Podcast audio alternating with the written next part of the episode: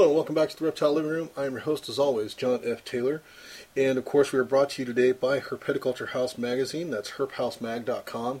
You can drop by and grab a full subscription of 6 issues plus the free annual for just $10, and that's like I said, 6 full issues plus the free annual, which is a double pack of basically some really interesting articles and various other tips and you can use in herpeticulture with field herping, show reviews, and what have you. Just a lot of really good information that you owe it to your reptile to get into. So once again, the website's herphousemag.com. You can click right there on the subscribe button and grab that for yourself and your reptiles.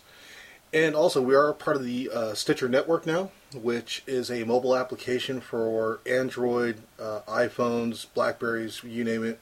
Whatever's out there, they have you covered. A lot of our audience does listen to our radio show on mobile devices, so now Stitcher makes it available without any syncing or anything like that. You just download the app, and it always constantly updates to our latest show. So do check them out at Stitcher.com.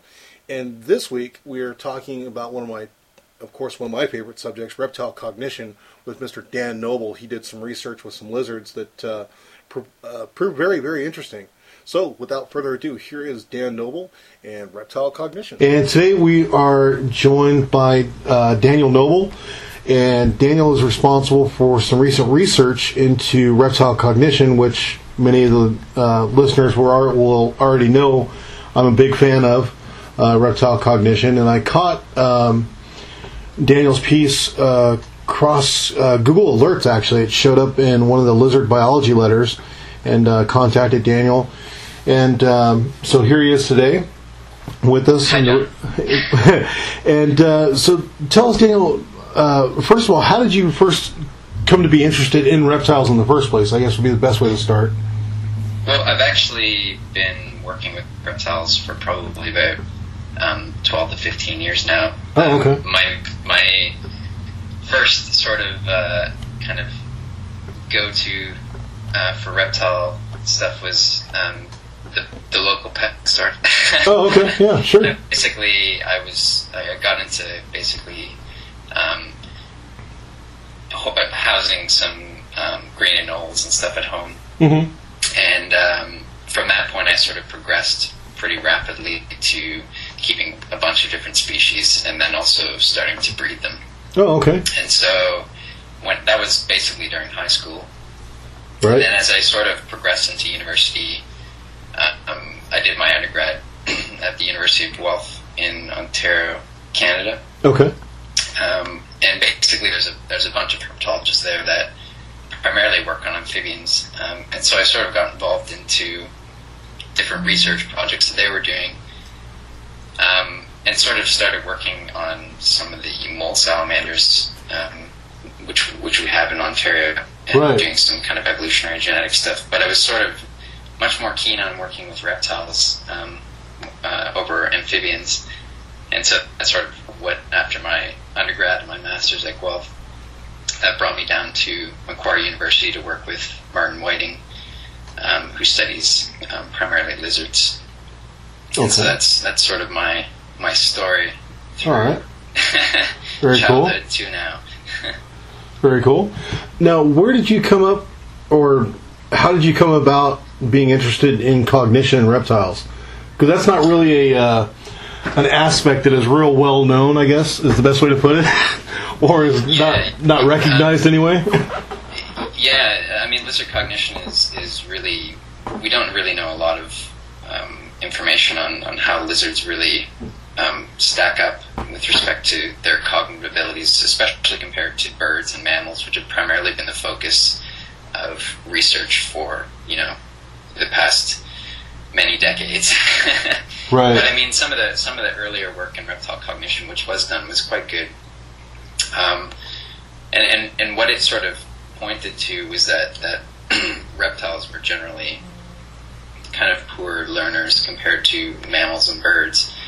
But a lot of these studies were actually using sort of tests and experimental paradigms that they would apply to mammals and birds, which is sort of, is in some sense saying, you're basically giving an expert English a math test and telling them to do a math test. Right. They may not have the expertise to do that kind of task. So it's a sort of same type of situation we have in cognition, where they're applying to some degree some experimental paradigms which are quite good to reptiles, and there's no doubt that some reptiles respond well to that, but others may not, simply because it's sort of kind of obscure and odd for the animals to really even encounter those types of tasks. Right. And so this is sort of where we sort of came in, and we were interested in sort of asking whether we see similar patterns when you actually test these water skinks in more natural conditions using basically a task that they would sort of encounter in the wild pretty mm-hmm. regularly, which has important kind of fitness implications. And when you sort of think of it in that way, then you can sort of design an experiment which may mimic the sort of cognitive tests that they would normally encounter naturally. And so it makes for a more realistic design for which you can actually say something that potentially is more representative of what's actually happening out there. Right, because I was reading, I'm trying to remember who the gentleman was, Mark Beckoff, I think, and some other folks were talking about testing lizards, and the reason that essentially what he was saying is people are doing it wrong, which is why your article that came out really caught my eye, because they were talking of, you're taking a lizard out of a wild environment, putting him into an experimental environment, which is essentially sterile, and so of course they're not going to figure anything out, but you, on the other hand, did exactly what I thought should have been done a long time ago, which is basically recreated a, as much as possible anyway, a naturalized habitat for this experiment. Yeah, I mean, I wouldn't go so far as saying that it was done wrong in the past or okay. studies. It's actually more that previous studies are more interested in different sorts of questions. So our question was specifically, can lizards learn these tasks, and if they can, do they show flexibility in how they learn these tasks? So can they gotcha. Okay. easily recreate associations, which is what you'd predict. Mm-hmm. Part of the stuff that was done in the past is more interested in questions involving what sorts of cues animals are actually using or lizards are using to learn the tasks.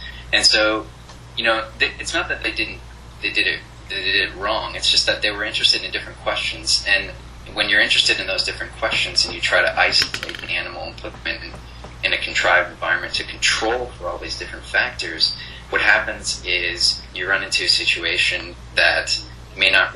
So you're using that data to answer the other question. When it was originally designed to ask what sort of cues are lizards using to navigate to particular refuges or to learn... Right. Okay.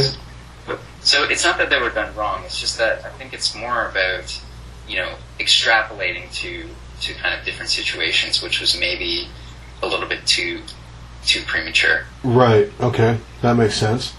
Now, talk to us about how the experiment went and how you folks originally came up with the idea. I guess would be the best way to put it. What were we searching for? So. Our lab down here at Macquarie Uni is quite interested in reptile cognition, and we had a postdoc, Pau Carazo, come over for 6 months, and he's from the University of Valencia in Spain, and he comes from a strong cognitive background. Okay. He and I were sort of just chatting over this idea over lunch, and thought it would be a really neat way to sort of kind of test this question and put it in a really realistic setting. And so one of the powerful parts of this experiment was because we have the resources available to sort of do these types of tests, many labs actually sort of don't. So in our case, we have very large outdoor experimental enclosures which we can make use of. We have a large number of them, which means we can have replicate kind of experiments going at the same time. Mm-hmm. And we were just chatting about this and thought, wow, this would be a really cool thing to do, which could be really interesting. And so, you know, the next season we sort of put our ideas together and grabbed a bunch of lizards from our lab colony and basically set them up in these large outdoor tubs we have that are about 3.2 meters in diameter. And we basically set up 3 different refuges. So we're giving a rather complex task than what most studies in the past have sort of presented lizards with. They're usually 2 refuge choices or something like that. Right. Or 3 refuge choice, which means, you know, the task is slightly more complicated. Mm-hmm. Because I have a much larger spatial scale, so they could also learn this much more quickly simply because of the spatial scale that we have available. And so most of the cognitive studies kind of use maybe 4 or 5 lizards, or, you know, a very small sample size to actually kind of test these questions, which is reasonable because they're really interested in asking can they do it or not. Mm-hmm. Part of the problem, you know, there's huge amount of within individual or basically variability across individuals, and so by using just a small sample size, you could just be missing the question because you're just testing too few individuals, and a lot of these tasks may not be learned by a good proportion of lizards. So for whatever reason, we don't really know the reasons why as at this stage, and so we decided to just bump up the sample size pretty dramatically. So that was a kind of a powerful component of our experiment, in that we used a total of 60 lizards, whereas, wow, you know, studies would use maybe 4, 5, 6 lizards.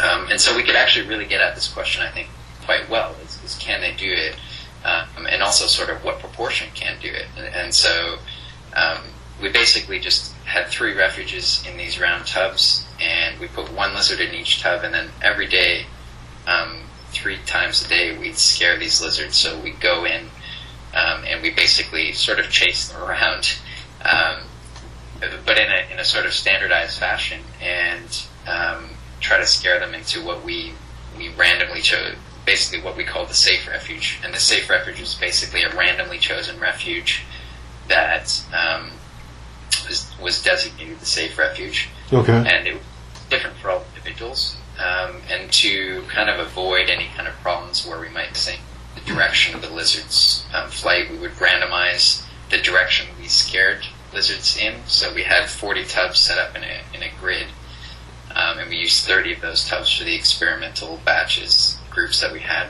Okay. And we walked in and scared lizards in different orders, so we weren't sort of going into the tubs in the same place every single time, which means the lizards could essentially get used to where you're coming in from and right, flee in a direction, just because that's the right direction to go in, because it's sort of away from you. So that's sort of what we did.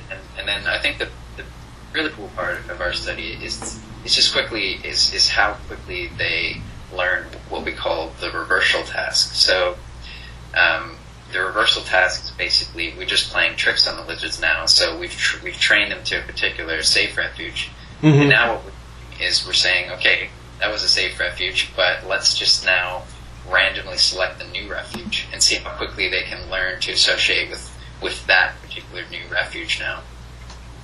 And so this is sort of not done a lot in lizards, and part of the reason was because a lot of the time they have difficulty learning even the beginning task, but we were pretty quick learning even the first task, so we thought it might be really cool to do reversal to sort of get at this a little bit better. So once we decided to actually add that part into the experiment, I think it kind of improved it quite a bit, because we could see that lizards were essentially transitioning to the new safe refuge pretty quickly, but the cool thing was in the first few trials, what we noticed with a lot of lizards was that when you scare them to the new safe refuge, they would go back to the former safe refuge, the one that was originally the refuge that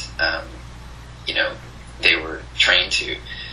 And also, not only that, but if you scare them between the two refuges, it would basically run directly for the former safe refuge as well. So that suggests that they were actually learning that refuge for its spatial position, because if you give them enough time, you'd expect them to sort of go back because maybe they have scented that refuge and they go back. But we're finding that lizards, if you were to disturb them, would make, most of the time, the first choice would be the former safe refuge, which was pretty cool. And they wouldn't be using necessarily chemical cues during this period to do that, because when they're running, they're not really scent, they're not picking up scent that quickly, because they're running really fast through these refuges, so they don't have time to sit there and sample the ground to find out where chemical trails relate. Right, for incidental tasting and what have you, for scent trails. Exactly. Okay. Yeah. That's just amazing. Wow. These guys are definitely really cool lizards. They often occupy particular refuges, and they know in the environment, even if you're walking around outside, they know they have multiple refuges which they will basically run to, depending on which ones they're close to. So they know the spatial position of these refuges in the wild, and so it doesn't surprise. It is a bit surprising how quickly and the fact that they can do this kind of flexibly. Right, because but yeah, I mean, I think more and more studies. There's some excellent work on kind of the instrumental learning and monitors, which shows that these lizards are monitor lizards are incredibly intelligent at kind of opening devices to get access to food and stuff like that. I was about to ask you about that, because when I was reading earlier, I saw the J.D. Manrod and the black-throated monitor lizard study. I actually have that, and that's the one that they were opening the tubing and getting food out. Is that correct? Yeah, that's correct. Yeah. Yeah, that one was wild. There's more and more of these studies sort of coming out, and a lot of people are quite interested in these sorts of things. Definitely, there's a taxonomic difference. There's definitely groups that are gonna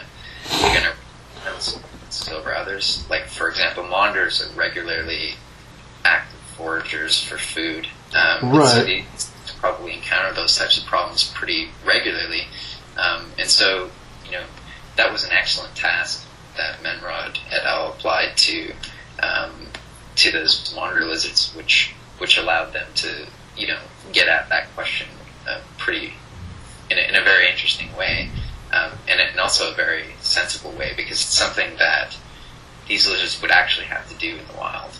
Right. And that's probably why they did, such a good job of doing it. Okay. They learned as well. That makes sense. So you think that, taxonomically speaking, depending on obviously how they evolved and things of that nature, but different reptiles will have, I almost said intelligence, a different cognitive ability? Yeah, definitely. I mean, I think, okay. I mean, in a general sense. Yeah, very general, of course. It depends on the sort of task that you're sort of applying to these different groups. But I mean, there's strong theoretical kind of underpinnings to suggest that you would expect these sort of things, particularly, for example, foraging or quality foraging and being able to forage in very complex environments, like maybe monitor lizards might do, where they're generalists, but they're foraging on a whole suite of different things which are occupying different niches in the environment, and basically, they might have to, in order to get a particular food item, innovate in order to get at it.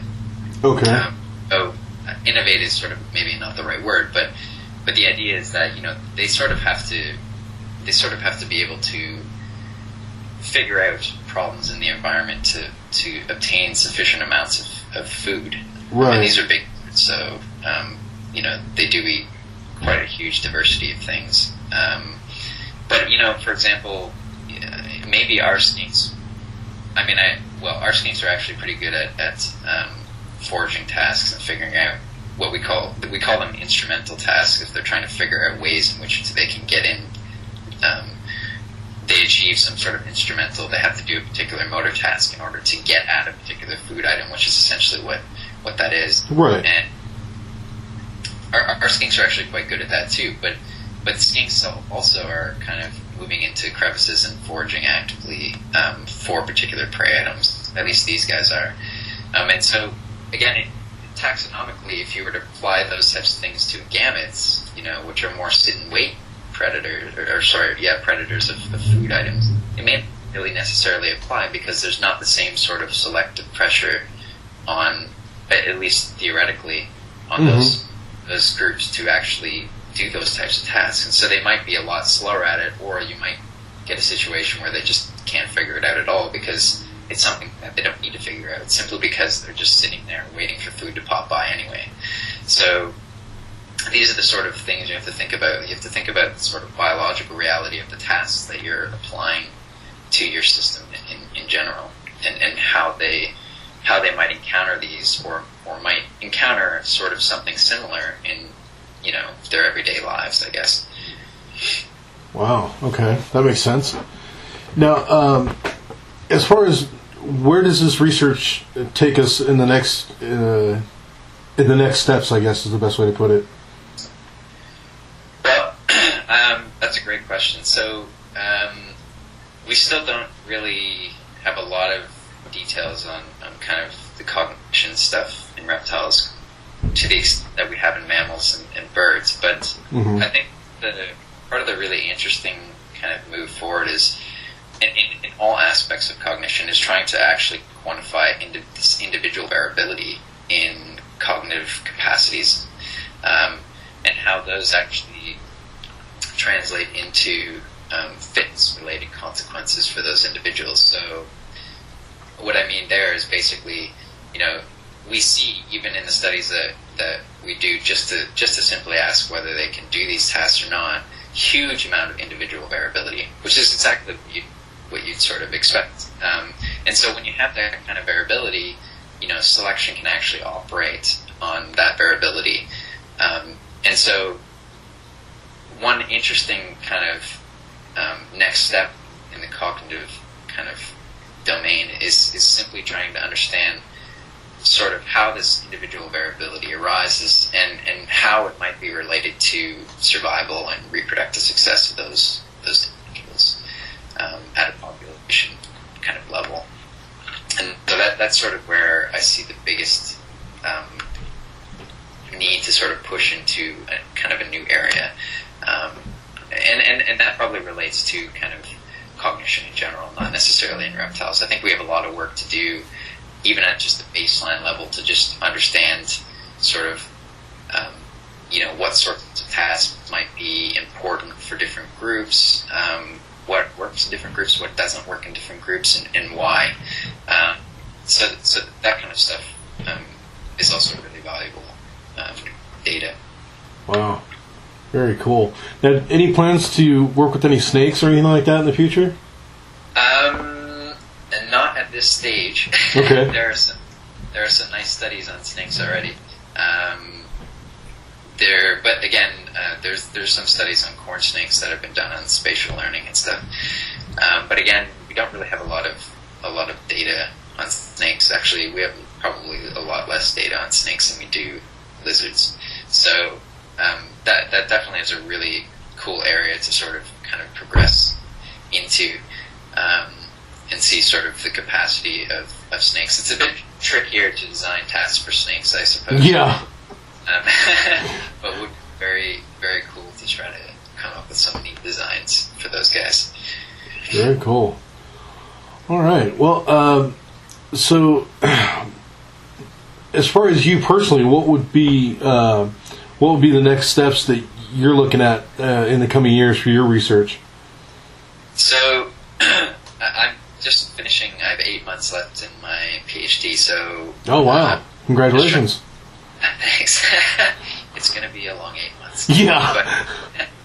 But I think, I'd like to sort of keep progressing with kind of the cognitive work, but I'm more interested now in this kind of individual variability and its kind of fitness consequences. And there's some great work in birds being done right now from some some groups in England right now doing a great TID work, and they're doing some just phenomenal work looking at the role of cognition, the individual variability in cognition and fitness, as well as how different behavioral attributes of individuals influence their ability to solve some of these tasks. There's also some great work done in Rick Schein's lab down here by Josh Amiel, and also Duke University has Manuel Liao working on some phenomenal stuff in anoles. So yeah, I mean, for me, it's just, I guess, sort of, I have quite a few different interests, and it's just more a matter of, I guess, trying to keep going in some of these areas, and so probably trying to get working with, like, Manuel or someone like that to keep up with the cognitive work and stuff. So, yeah, I guess after the PhD would be mostly trying to find postdoctoral fellowships and continuing some of this research during that period. Very cool. Now, one last question before we let you go, Daniel. Something we always like to ask if we get the chance. If money was no object and you could house anything you wanted to, what would be your ultimate reptile that you would keep? That's a phenomenal question. I think that is... it's a tough one. Let me think here. I would probably go with some pretty. I'm really into sort of. I'm into the chameleons. I actually did a lot of work. Not a lot of work, but I kept and bred quite a lot of chameleons when I was younger, and it'd be phenomenal to get some of the more difficult to get species and kind of keep those guys and breed them. So in terms of the species, I guess I'm not really giving you a really good answer to, but I guess from a group perspective, it would be some of the chameleon species, particularly some of the kind of the bradypodian species, like the small dwarf. Oh yeah, great to work with. So yeah, that would probably be them. Very cool. They're really cool reptiles, so it's a tough question to answer. Yeah. Oh, well, that's why we ask it, you know. All right. And any final words you want to add to the study or anything that might be coming up with you guys? Yeah. I mean, we have we do have some more cognitive work done coming up with Eulampris down here, which we did, which is basically Pau's research when he was down here. Oh, okay. We got some really cool results on kind of the cognitive differences between males and females in similar tasks. So that should be coming out soon. So sort of, submitted soon. Oh, okay. When it comes out, I will let you know. But yeah, definitely. We'd love to have you back on and talk about it. Yeah, it's really, they're pretty cool results. Quite interesting. And so that's sort of kind of the next kind of project we have coming with on the cognition front. And yeah, I just wanted to, I guess, thank you for having me on the show and everything like that. It's been great to sort of chat about all this stuff with you. Yeah, very definitely. And like I said, I'm big into the cognition and how do reptiles figure out tasks and trying to explain to the public that no, reptiles are not stupid. They actually have cognitive abilities, and mine all started. It was a well-known herpeticulturist came on and did a little video presentation talking about you can train a dog, but you can't train a snake, so therefore a snake is just an eating machine, and that's all it is. Yeah. And I just came unhinged, but that's another story. So yeah, I'm definitely into the reptile cognition. I definitely look forward to sharing some more information with you and learning more about what you're doing. It's very cool stuff. So there you go. That was Daniel Noble talking about reptile cognition. And we will be interviewing some more folks in regards to reptile cognition, as well as getting back in touch with Daniel. And once again, folks, do check us out on Stitcher, where you can download our show to all of your mobile devices. You can catch all shows and not have to worry about syncing and what have you. And, of course, do check out herphousemag.com, where you are guaranteed 100% satisfaction if you do purchase a single issue for just $2, which is the least expensive reptiles magazine currently available today. And we also have 99% no advertising. The only advertisers we have in the magazine are those that author articles for us, and those are just business card size ads at the back of the magazine. And we have kids pages, we have feature articles, we have numerous columns. Ron Tremper is now writing the Tremper Insider for us. So it's a really great magazine, and I think you really do owe it to your reptiles to get yourself a copy and definitely become a subscriber. We're growing by leaps and bounds every single year, and 2013 is looking huge for us. So thank you for tuning into the Reptile Living Room, and remember, folks, always stay hungry for the dream. We'll see you next week right here.